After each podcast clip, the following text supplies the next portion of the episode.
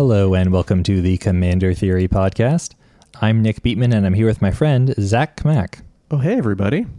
So we just recently got a ton of new information and a couple spoilers from the upcoming Commander Legends. So in this episode, we're going to be talking about that new info. We'll talk about our reactions to it, our expectations, our fears, and then we'll go into some of the new commanders spoiled and some of the new main deck cards that we've seen for the first time. So I don't want to hold off too long. Yeah. I just want to give a brief talk about our Patreon. So if you head on over to patreon.com/commandertheory, you can support the show and access sweet benefits for as little as $1 a month. If you aren't ready to be a patron yet, you can help us out by rating or reviewing us on Apple Podcasts or Stitcher. All right. Where do you want to jump in? What is the most exciting piece of information that you've seen? Yeah.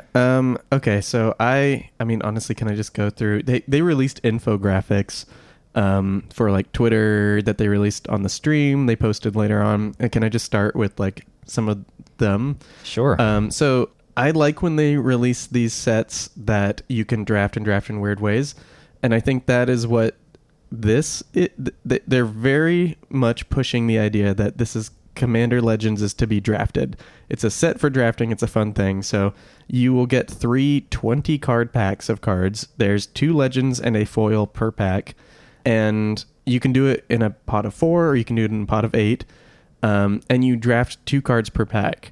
So it's about drafting. The packs are bigger and you're picking 2 cards per pack. Some things about it, flavor wise,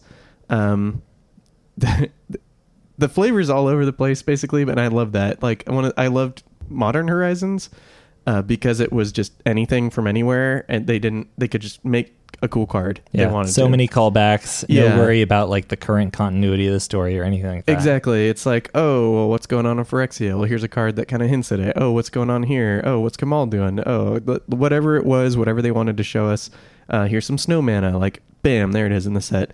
So that's the first thing about the set too. The flavor of the set can pull from anywhere, anytime, any plane, anything in the multiverse. Heck yeah, I love that. It's great. It isn't mechanically Commander Horizons. So I know I just said that I loved Modern Horizons, which is I think becoming more controversial take in the Magic community at large, not specifically with Commander, but with people who play in competitive formats, just because Astrolab and other things have been pretty detrimental to many formats.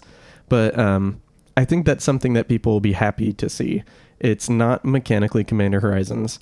But number 3, the third point they wanted to talk about is it's Commander meets draft. So you do have commanders when you're drafting. You will pick some commanders and you'll build around them in the middle of the draft. Do you want me to get into the last infographic that they had, or do you want to talk about that? Sure. Keep going. Yeah. So it's just a little bit more about the format itself. When you're building your deck, it's going to be a 60 card deck. As I said, it's 20 card packs. So there's a little bit more oomph there.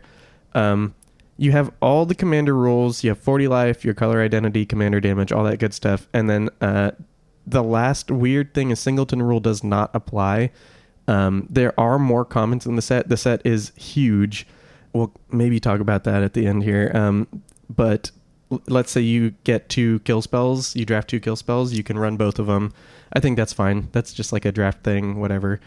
Do you want to get into some more info on this? Like there's so much going on with this set. I'm not exactly sure where to go after this. Okay. Let's God, there is a lot of information. A couple other things to note.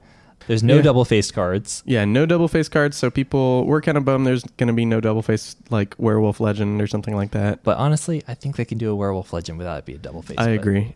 Yeah. There's going to be at least one Kifkin for those Kifkin fans out there. And they were super weird about it. I do want to say, like, that when they mentioned it, it was like they were treating it. They're like, "There's a Kithkin," and you're like, "Why do I care? Yeah. I don't understand." Raise your hand if you care about them. But yeah, hey, okay. Maybe somebody on this in our audience. Yep. Some other notable things. There's only one common legend, quote unquote. Although actually, it's at a rarity much higher than common, and we'll get to that in a bit. There's going to be a fair number of new characters in addition to like frequent requests, old characters. And this is something that really stuck out for me. Expect powerful white cards. Yes. And that is something I am really going to hold him to. Yeah, yeah. I mean, you can't throw that out there and not, okay, I'm going to have high expectations for this, and I am so prepared to slam them if they're not met. I know, exactly. I completely agree with you. There are going to be collector boosters. We don't know the contents of those yet. There are going to be like these new etched foils. So like Duel Masters, other card games have had etched foils before, and they look cool. Pokemon has had etched foils, but I don't think they called them that, where like there's a different foiling treatment and certain parts of the card aren't foiled, and it looks like it was like scratched in, but it's not. Like when you touch the top, it's oh, it doesn't have any texture. No, there's no texture or anything like that. So that it's just a cool way to do it. I'm surprised they haven't done more promos like that in the past. Like SD Comic-Con promos could have been etched foils at any point in time, and they didn't. So whatever, doesn't really matter too much. I'm trying to think of anything. They made a kind of cryptic message. They're like, Pauper players will have a lot to pay attention to. There's going to be some downshifts. And that's not always the best thing for Pauper, but I'm excited for it. We'll see. Yeah, exciting stuff like Peregrine Drake. Yeah. Let's see what happens there. And then I think that there's an elephant in the room that we're trying to get through all the other stuff so we can talk about the big announcement. Should we just bring it up now? The partners. Yeah. So there are going to be 71 total new legends in the boosters, in the draft boosters. And there are going to be 41 monocolored partners.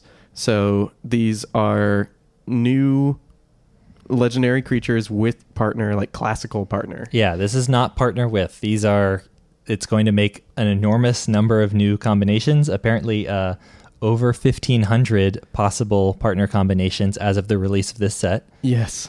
And there will also be 30 non-partner 2 or 3 color legends. I'm excited for those. That's what I thought most of the set was going to be. Mm-hmm. I am glad they're doing monocolor partners. But I guess we should get to Gavin Verhey tweeted some stuff about him. So before we really get into partners and what it means. Okay. Do you want to read this? So basically, many members of the community are trepidatious about partners. Yes. They like the Thrasios and Tymna and Vile Smasher cast very, very long shadows. And so right out of the gate, Gavin was sort of addressing these concerns. And I'll just quote a couple things from this tweet thread. So on partner, yes, partners are powerful, really powerful. And so we spent probably the most time on this aspect of the set than anything. While every partner has a home, some are definitely more intended for limited than others. We play tested them a lot. We not only brought in external folks to work on them, but we also played them tons, and not just in limited, but lots in constructed too. We even brought some of the game balance and play design folks to look at them. A ton of care was put in here. We literally pushed the set back so we could have more time to keep testing these. A big mantra was, let's not make more Thrasioses or Vile Smashers. And just skipping ahead a little bit, like, we tried to err on the side of caution. We are hyper aware of the huge impacts the originals had, both in traditional Commander and competitive. So it seems that they are treating these carefully. They've got some hazmat suits on while they're handling these guys, yes. It seems like. Yes, and so normally we say this at the end. We do have some Patreon questions, but one of them that, since we're talking about it now, we're going to bring up now. Was it? Who mentioned it? Was it Swampy? Addison Sage. Addison? Okay. So Addison in our Discord asked, open partners back, oh crap, or oh yeah. Mm-hmm. And I don't know. Like, I am pretty apathetic about partners. I know that some people think it's like lazy, or have thought it's lazy. I've heard that argument before. I know that some people worry. My biggest worry about partners is that things could get more generic. If there's just a partner that is just generically good, That's like the worry of Commander in general. Like, and that's where they messed up on. And that's where they messed up on in the past is like these cards are like Thrasios doesn't do anything. Yeah. He's just generically good. Like, turn mana into card advantage. Yeah. Like period. That's it. Tymna, turn your guys into cards. Like, yeah. Like if Tymna didn't have partner, she'd be one of the best Orzhov commanders. Just period. Yeah. Yeah. Just in general. And so I'm happy to see that they're hyper aware of that. I'm 100% still expecting there to be something that seems really good in the set or even possibly busted. We'll get to some of the spoils below and how we feel about them. But I think that it's, I don't know. I can't really say like, oh yeah, or oh no, because until we see the first mistake. Yes, because I some people think they shouldn't have done partners initially. I think partners were fine. I think they could have been fine. I think they can be fine. It's just another way to play with these mechanics and these rules that like is splashy. And so I'm cautiously optimistic about this so far, especially seeing the partners they spoiled, which we'll get to after this. Yeah. So I like partners. First off, I think it's a very good idea that all of the partners are monocolored. Mm-hmm. That puts a hard cap on like, if you want to use these guys, the max you can do is 3 colors. That's helpful. You're not going to have 4 color good stuff, like dropping the worst color in Commander. Yeah. I think that is my biggest complaint about the original partners is that they could have built the partners into cool archetypes. And we've complained about this before. You've mentioned that.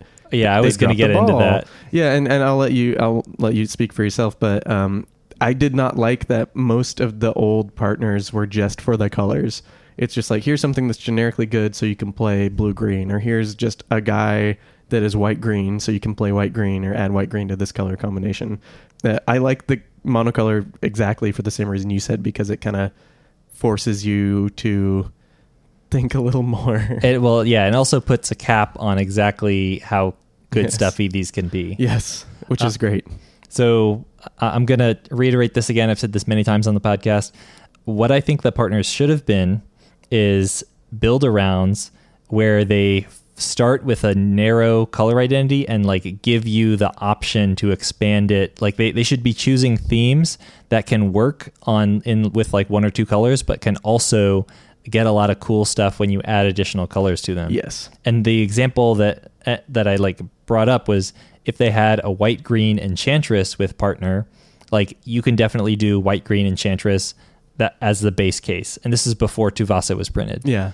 So you could do white-green Enchantress as the base case, and then there's a lot of things that get added to the mix if you add blue to that color identity. There's a lot of different things that get added if you add black to the color identity. So it's something that works at its base, and there's interesting options for like modular building with other colors. That I think is really cool, would be a great execution of partner, and prevents it from just being like, well, this commander is cheap and draws me cards for little investment, and this commander is cheap and draws me cards for little investment. Yeah. And they together, they give me the best color identity outside of 5 color. Yes, it's insane. I totally agree with that. And there's so many archetypes that could benefit from that. So one of the problems with some tribal things is that they'll print a cool card in a tribe that's outside of the normal colors, or maybe 2 or 3 cards outside of the normal colors. So let's say you make like a black-red vampires list. You can't play your cool white vampires anymore, or dragons. Like let's say they make like a red-green dragon partner. Well, now if you want to play your blue part like dragons, or you want to play your other colors, like you could add those in. So tribal works really well with. Other archetypes, like it could have done with like instants and sorceries. It could have done like just so many. There's so many things, like Nick is saying, that like you could make the shell that works and then add in the other color, and you'll get like different flavors of that thing. And I'm just so sad they didn't do that. Yeah, but they may be doing it this time. I've seen like some of these designs. I'm thinking like, this is perfect. This is exactly what I wanted partner to be. It makes sense here, and we'll get into that in a moment. But one other thing I want to say is, so another thing you can do with partner is, you know, you can have your build around that is your like main partner, and then you just throw something onto it that doesn't really matter but gives you the right colors. And for those, I think that actually is a good opportunity to like make some legendary creatures that don't necessarily have to create new archetypes in Commander, because there's this pressure on Wizards, like every legendary creature should do something in Commander. It really sucks when a new, and everyone complains when a new legend gets printed that you can't really play. It just, for whatever reason, it doesn't work in this format. But if like part of Partner is just adding colors to this narrow archetype, then you can use those like adding color commanders to like hit on, say, like resonant characters that maybe don't have like a good mechanical connection. Yeah. And there's an example within here of like, this is a character that people have been asking for. Ooh, I won't get into too much. Yeah. I've been asking for a while, but this like design isn't really the most inspired Commander design, but it has Partner, so it's okay because I'm just going to add this color to a deck that needs it. Yeah. And at this point, we're going to get into some of these spoiled cards now. So I want to get this guy over with first. So this is the guy, he's the only common legend in the set. They finally did a common legend, and he's more common than common, right? Like he actually appears in 1 in 6 packs. Okay, yeah. So you're gonna see this guy a lot.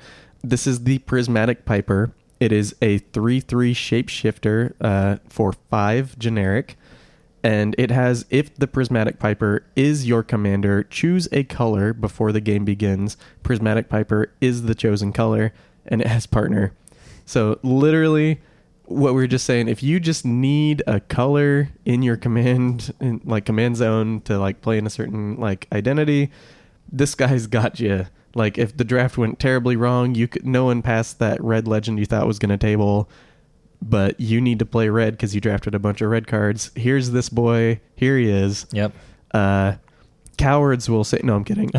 This is not playable. His flavor text is hilarious to me. It says, it is everything and nothing. It's like, well, you're half right. Yeah, exactly. Yeah, but he's worse. I mean, he is really like worse than the worst legend. Yes. But that's fine because he's there to make limited work, and nobody was really expecting him, the common commander, to be top tier. Yeah, exactly. But we do have some other partners they spoil just to kind of show off the mechanic and some characters. Do you want to get into the next guy? Sure. This is Sengir the Dark Baron. 4 black for a 4/4 legendary vampire noble. It has flying. Whenever another creature dies, put 2 +1/+1 counters on Sengir the Dark Baron. Whenever another player loses the game, you gain life equal to that player's life total as the turn began. And it has Partner. So one notable thing about this is that there's going to be a promo version of Sengir the Dark Baron that Pete Ventures does the art for, which he was the original artist on the original Baron Sengir. And I think that's great. That's wonderful. That's a great way to honor him. Yeah, it's super rad. So this is one of those examples where there's a little bit of tech for this guy. He's a character that people have loved throughout the years. His original card is more or less unplayable. Yeah. An 8-mana vampire that doesn't really do much. Mm-hmm. Like with the tap ability, he's a big flyer. You're like, I don't really want to tap him. Mm-hmm. So this is a much better execution on him if you like him. And he gives you a little bit of tech, but... here it is. Retribution of the Ancients. Which is a black for an enchantment. It has... Pay black. It's just black, right? Yeah. Yeah, pay black and remove X +1/+1 counters from creatures you control. Target creature gets -X, -X until end of turn. Yes. So if there's a bunch of weenies on the battlefield, you can just kind of machine gun them, remove some counters, kill something. Get 2 counters. More counters. Yeah. And that's pretty good. And then... Of course, he's a counter partner, so like Rayhan, Last of the Abzan, synergizes with that. She's 3 mana for a 0/0, 1 green/black. Whenever a creature you control with +1/+1 counters on it dies, you can put those counters on another creature you control. Mm-hmm. So there you go. There's some synergy there. But honestly, I'm not... I don't think this is a great build around Commander. No. But it's totally fine because he has partner. And one of the other creatures we're going to be talking about today is like, my first thought was, this needs black. I'm so glad.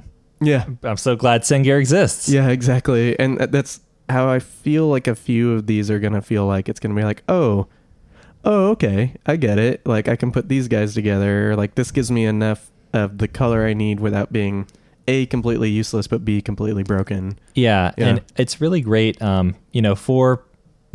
often like this tension in Commander between like, God, I love this character so much. They're so cool. Did you read the novels? They are a badass. Yeah. And then like poor execution, and like you're just not going to be able to compete with your opponents playing this character. But now with partner, like, God, Sengir is so cool. I love the Homeland storyline. Yeah. I based my homebrew RPG around it. And now you can run him just as kind of like in the sideline. Yeah. You can stare lovingly at him, and every now and then he gets in the fray, and yeah, he'll be in the sidecar, but somebody else is driving the motorcycle. Yeah. Yeah.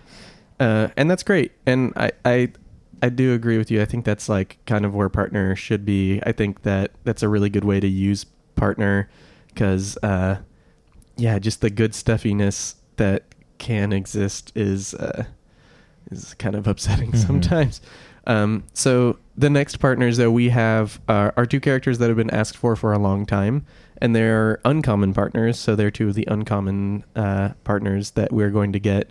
I was going to do this in color order, but everyone always refers to them in the other way first. Yeah. This is Hal and Alana, or Elena. This is Hal and Elena. This is they're a pair of rangers from Innistrad. They are some of the few out gay characters in Magic canon. And they have a lot of fans, and it's very cool to see them finally given cards. And I think most of these are pretty interesting designs. Yeah, I actually like both of these designs in particular. Which one do you want to start with? I'm going to do Elena first, just to kind of be in a color order. Sure. So Elena is a 4/3 first strike, 4/4 and a red. She's a human scout and has tap. Add an amount of red equal to the greatest power among creatures you control that entered the battlefield this turn. And then, of course, partner. So this, I mean, just straight away, this has a ton of combo potential. Mm-hmm. Like, you just play a big donk, and you're making a ton of mana. So it kind of subsidizes the big donks that you're playing at bare minimum. Like, you play a 7-power dude for 5, you make 7 mana, you can play something bigger or whatever, or vice versa. You play a 5/5 flying dragon for 6, and I can finally play my Boldware heavyweights. Yeah, exactly. You can kind of get some mana off of this, so that's pretty cool. But then you can combo so easy. Yeah, it's so easy to combo. So basically, like, there's things like Umbral Mantle, Sword of the Paruns, Staff of Domination. All of these things allow you to pay mana to untap a creature, and it's pretty much unrestricted how many times you want to do that. Unfortunately, that's kind of it in mono red. Yeah. But fortunately, she has partner, so it's pretty easy to add colors to her that will give her access to some better untapping effects. So there's like a lot of white cards that'll untap your creatures, a lot of blue cards that untap your creatures multiple times, like Freed from the Real or Pemon's Aura. There's green has some like untap combat tricks. Yep. So it's pretty easy to like set up a thing where maybe you're not going infinite, but I'm gonna like tap Alana, then cast Benefactor's Draught and draw a card and untap her and tap her again, and now I'm gonna play like give her +1/+1 and reach and untap her again, and suddenly I've got 15 mana, and I'll figure out something to do with that. Yeah, you play your World Spine Worm. There you go. I do like this design. I think being 5 mana, even though it's a good combo card, you're not gonna. You have to work at it.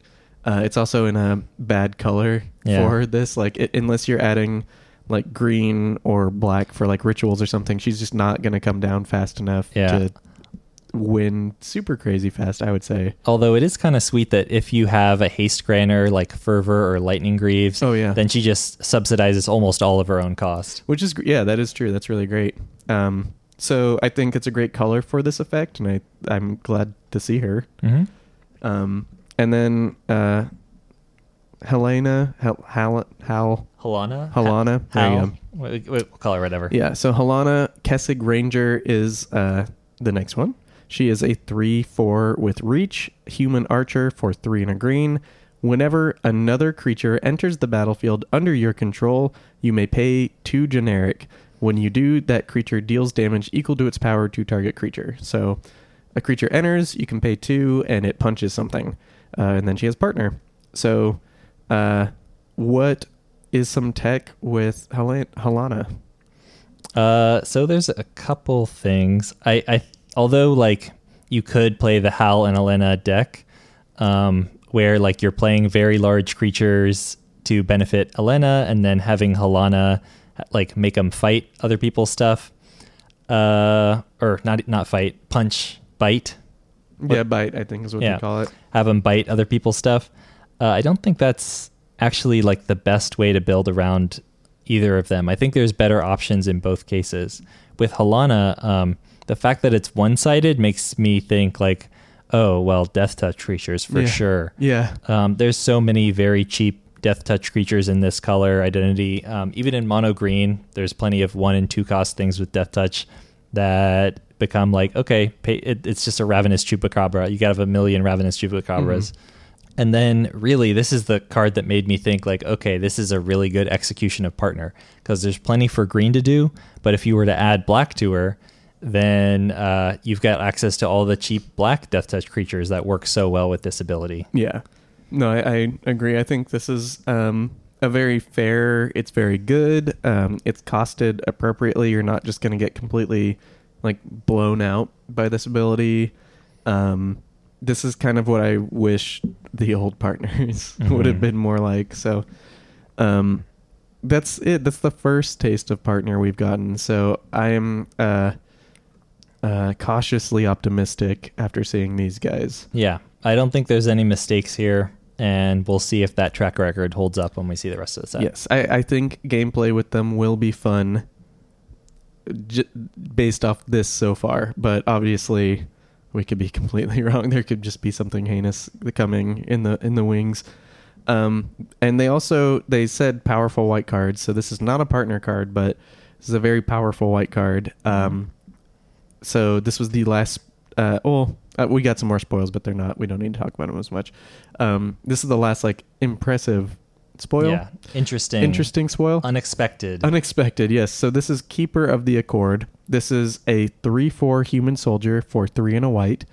They have, at the beginning of each opponent's end step, if that player controls more creatures than you, create a 1/1 white soldier creature token.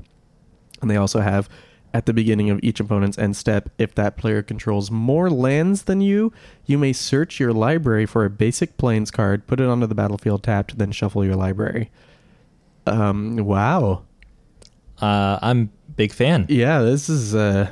people talk about the white catch-up mechanics just not being good enough. I think this is good enough. Mm-hmm. I think this is great. Yeah, the fact that it can get you... depending on the order of your opponents, it can get you, 3 lands in a round of turns. That's amazing. Yeah, this is crazy. It could get you 3 lands. Notably the soldiers can block. So, like, let's say someone has, like, maybe you only have a keeper and your commander, someone has 3 creatures, you get your third guy, and then you chump on the next player's turn. You might be able to get back your creature that you chumped with. So, like, just that alone is, like, weird, good value. Yeah, it's got a little bit of an Ophiomancer thing going on. Yeah, which is great. And then there's, if you have a sack outlet, that's another great way to use these, like, soldier tokens. Oh, fantastic, yeah. It's incredible.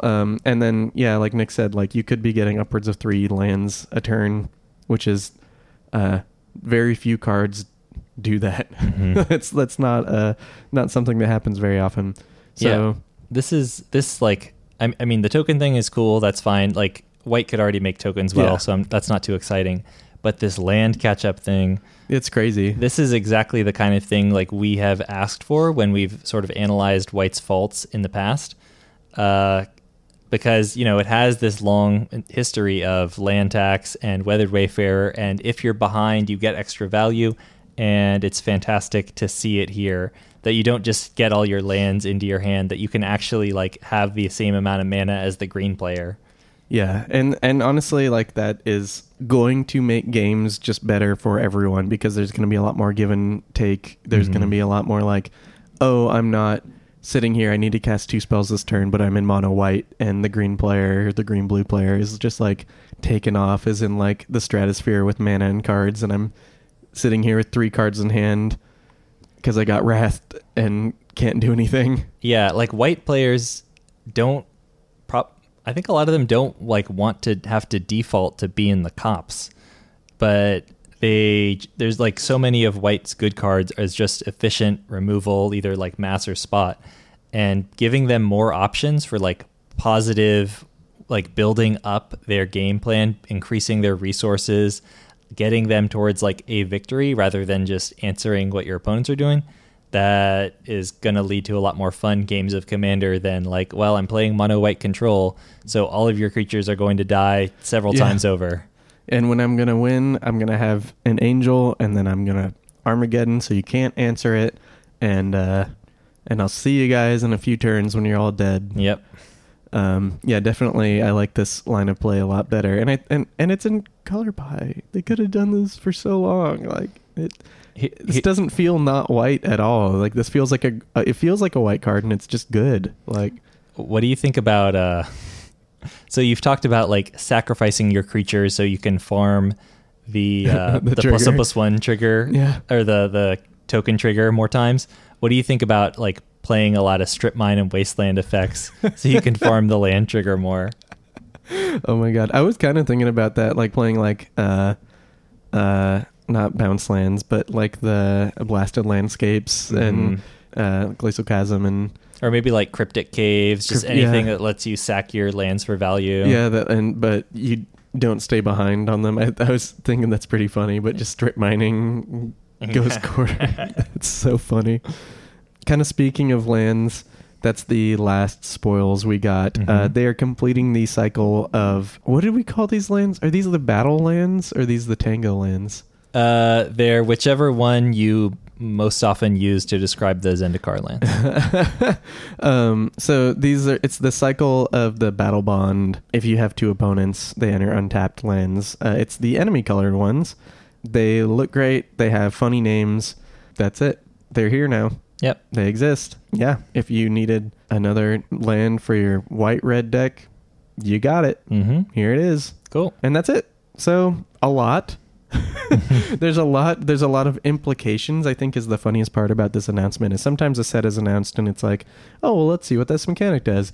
This one, it's like, what is the format going to look like after this 41 partners are introduced? Like, it's a little bit heavier than a normal set release. Yeah, I know. Like, adding, like, very quickly, I'm just going to take a look at EDH Rec. Yeah, there's going to be more partner combinations than current existing, than like existing archetypes. Yeah, I'm pretty sure that's very possible. Okay, God, yeah. So there are less than 1,000 commanders currently. Yes, and with this, there'll be. I mean, it's not adding 1,500 because some of those combinations exist already, but it's adding a huge number. It's adding an enormous amount. Yeah. EDH Rec, they basically tweeted one of the partners and were like, God damn it. Like that was kind of the whole tweet, because they're like, huge amount of work for them. This is gonna, it's insane. It's insane, like how much they're gonna have to do this next like few months. All right, let's just say more than 1,000. That's probably right. Yeah, definitely. Oh yeah, that's definitely more than 1,000. Okay. So you're at least doubling the total number of available archetypes. So it's going to be, I mean, how the hell do you even predict what that looks like? Actually, better question. Yeah. When we do our set review, how are we going to do 1,000 deck lists? I know. I know we are not going to do 1,000 deck lists. I think what we're going to do is like, I mean, you should let us know, listeners, what you would like to, but I think like if we just do ones that we think are the most novel, or maybe things that didn't exist before, or maybe we just highlight like cards that work with said commanders, I don't really know how to... Yeah, it's messed up. Yeah. Well, I think we'll just do like best pieces of tech for this particular commander and like colors it works best with. So like tech in other colors is maybe like tech for each color. Yeah. And then you figure it out. Yeah, because it's too much. Yeah. It's too much. Like there's already a ton of commanders per set. And I think that's the thing that's funniest about this is there's like a heavy implication when Riel is spoiled and you're like, oh wow, like this commander's really strong.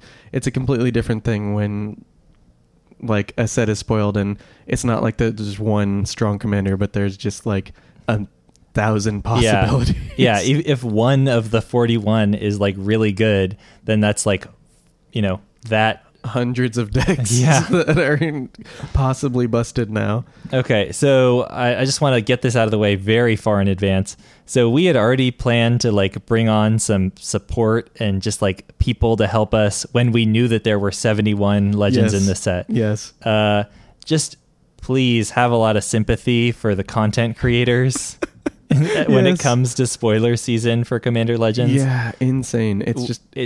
We may have a little bit of delays. We may not be able to make deck lists for everyone. It's going to be crazy. Please bear with us. Yeah, I'm... don't know how it's gonna go down.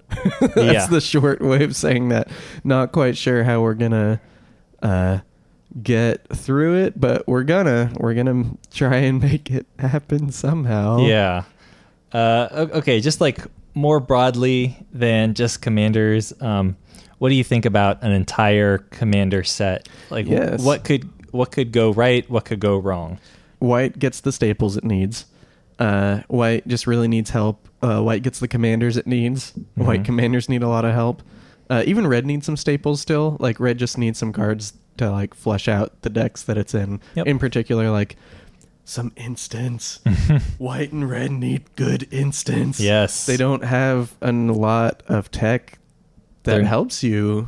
Yeah. Period. They're not great at reacting to other people. No, and like not that every color needs to like have counterspell levels of like reactions to be good, but everyone should have like Doomblade level interaction. Yeah, everyone should be like, oh well, here's the thing, like when a braid is one of the best red instants, that's crazy. Yeah. that's kind of weird compared to like any black kill spell, mm-hmm. or draw spell, or any blue instant or anything. It's just like, it's pretty crazy. So I'm hoping that we get some good stuff there. Things I'm worried about is that they print another green staple. I don't want any more green staples, please. And they're doing them at like really messed up rarities too. That's what I really hate.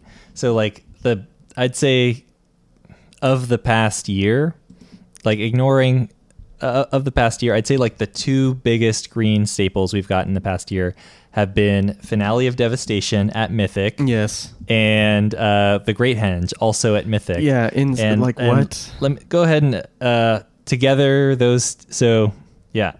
$19 and... $22. Yeah. Yeah, for these format staples that can easily fit into... Oh, actually, I'm seeing $26 for The Great Henge. Oh, yeah, no, that makes a lot more sense because I was like, oh, I can maybe pick one of those up now.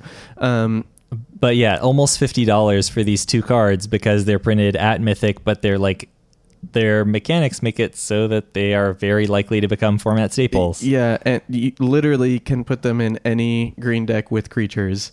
Yeah. If your deck is both green and has creatures, these cards are going to be great. They're going to do a lot of work for you. And I don't know if you know this, but green is pretty good with creatures. Yeah. So just all over the place. These cards are all over the place. So if there are... So, like, yeah, I also don't want to see new green staples. They're done for a while. Yeah, we're put good. Them on timeout, yeah, please. We're good. And if you have to, don't put them at Mythic. Yes. Don't... Like, these are standard... Okay. Great Henge and Finale Devastation, standard legal sets, huge amount of product open, still instantly priced out of budget players' hands. Yeah, that's pretty terrible. And Commander Legends is not going to have a standard print run. If there is like a green staple at high rarity, it's It's over. It's over. It's done. So yeah, that's I'm worried about staples. I'm hopeful to go back on that side. I'm hoping that with based on some of the partners we've seen and the design philosophy, like pushing more towards draft as opposed to eternal formats, that we get power pushed into interesting build arounds. Mm-hmm.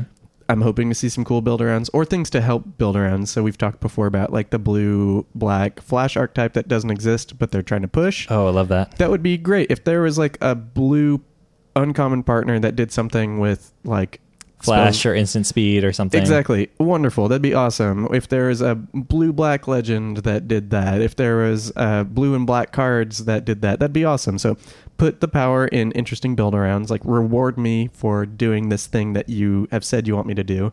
That's what I'm looking forward to. Things I'm not looking forward to. I just don't generic.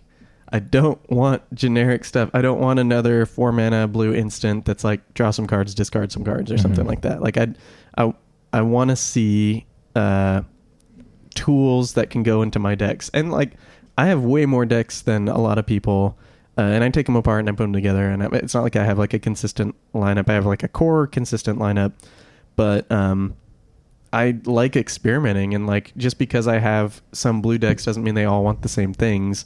That's not why I play Commander. Like I don't want to have to put the same blue draw spell in my deck because it's the best one that does that. Like give me a blue draw spell, but it's better in this instance, or give me a bounce spell, but it's better in this instance, or stuff like that. That's what I'm really, really hoping to see. That's what I'm really like crossing my fingers. And just like, please, please, please. I don't just want a generically good card. I don't want another Eternal Witness, please. Yeah, I would like to see, I mean, I totally agree with you. Definitely, I'm okay with more staples for red and white because they need it, especially like, I mean, you've said everything that I would want to say on that. Definitely commanders that push in interesting directions and potentially cards that push against some of the dominant type like strategies. Okay, yeah, yeah. I wouldn't mind more cards like Allosaurus Rider, albeit at like, you know, lower rarities, better distribution. Yeah, yeah, exactly. Just things that fight against like the predominant best strategies and make it so that you like, well, of course I'm going to put choose a blue color identity so I can have access to all these really good answers. And it's like, no, okay, there's reasons why I might not do that. Yeah, no, I think that's actually a really good point. Like putting in answers that aren't just like Armageddon, like feel bad, like terrible things. Like I think one of the best parts of Allosaurus Rider was like it's proactive. You played the one drop. Your spells can't be countered. Your guys get big later. Like you're building towards something and it shuts something off. I would really, really hope that... it can end the game. It's not just like... a war of attrition. Yeah, I'm really hoping that not only white gets that, but you, like you said, like every color gets stuff like mm-hmm. that. Like every color has problems with something. Like give it tools within its arsenal, and they've had them. Like since Alpha, like colors have had ways to deal with things, and that's evolved over time. Things have moved over time. Like I would like to see it in the same way you're talking about, like things printed to create interesting counterplay as opposed to just like an off switch, an on off switch. Yeah. And one other thing I would really like to see, in addition to like, you know, we talked a bit about staples, like good answers in red and white and how there need to be more of those. I want to see aggression pushed to the maximum. Oh yeah. Okay. I want to be afraid. Okay. I want to be terrified. Okay. I like that. I want white to have something on the level of Craterhoof and Triumph of the Hordes. I want to be able to like see a token army and know that it will kill me when they untap. Not just like, I'm going to block, take 5. Mm. I want to be in constant peril against white decks, and same for red decks. I want such aggressive haste enabling that they will always come swing out of the gates. There is nothing I can do to prepare. It's a fool's errand to tap out because that Malignus will be turning sideways immediately. Yeah. That's what I want to see. Yeah, because when you look at like the top white cards in particular, it's all reactive stuff, or it's like Pillow Fort, it's all Wraths. with some token stuff mixed in, like, because that's what the color is good at. That's the things they've been giving us. But like, that's why white weenie is bad in Commander. That's why like aggressive strategies are bad in Commander. That's why the white aggressive decks are bad, is because like you have to turn it sideways and there's no, you get no help. You just kind of claw along and hope that your Dissolve's gonna get you there, and that's it. Yeah, like honestly, red is the color of emotion. White is the color of the divine. Together, these two colors should be able to put the fear of God in you. That's great. I mean, yeah, and it's honestly, it's the same thing with red too, though. Like red is like a lot of artifact destruction, a lot of wheels. Give me aggression. Yeah, give me aggression. Give me some aggro cards for the aggro color. Please, please. It's been so long. But I think that more or less does it for this. Please, like, if you have any predictions, let us know. If you if you have an idea for these partners, definitely let us know. Oh, if there's something you are worried that they are going to mess up, let us know, because they are playing with fire and they've admitted it, and there's other things that they could. Oh yeah, for sure. So, yeah, please, we would like this to be an open dialogue with the fans, because honestly, we're going to need your emotional support very much in the coming months. So, please forgive us for any flubs that we may do, because there's we are going to be under duress very shortly. So please send us your patience, send us your love. And again, we thank you for your continuing support. Yeah, of course. We literally couldn't do this without you guys, and I think that's a good transition to the end of the show. Sure. I want to give a brief thank you to our Patreon patrons. They are Bradley, Gustav, Ryan, Mark, Addison, Mason, Rick, Laser, Raphael, Kyle, Charlotte, Andrew, Tom, The Whiteclays, Aubrey, Hannah, Anthony, Andy, Dylan, James, Justin, Logan, Roger, David, Evan, Bryce, Dylan, Benjamin, Jason, Kyle, Jerry, Brandon, Eamon, Kevin, Kydell, and Jeremy. Thank you all for supporting the show. Without you, we wouldn't be able to write 1,000 deck lists in the span of previous season.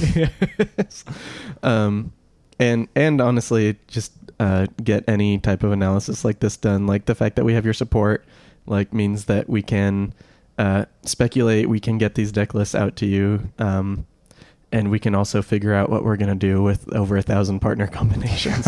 So thank you so much for your support.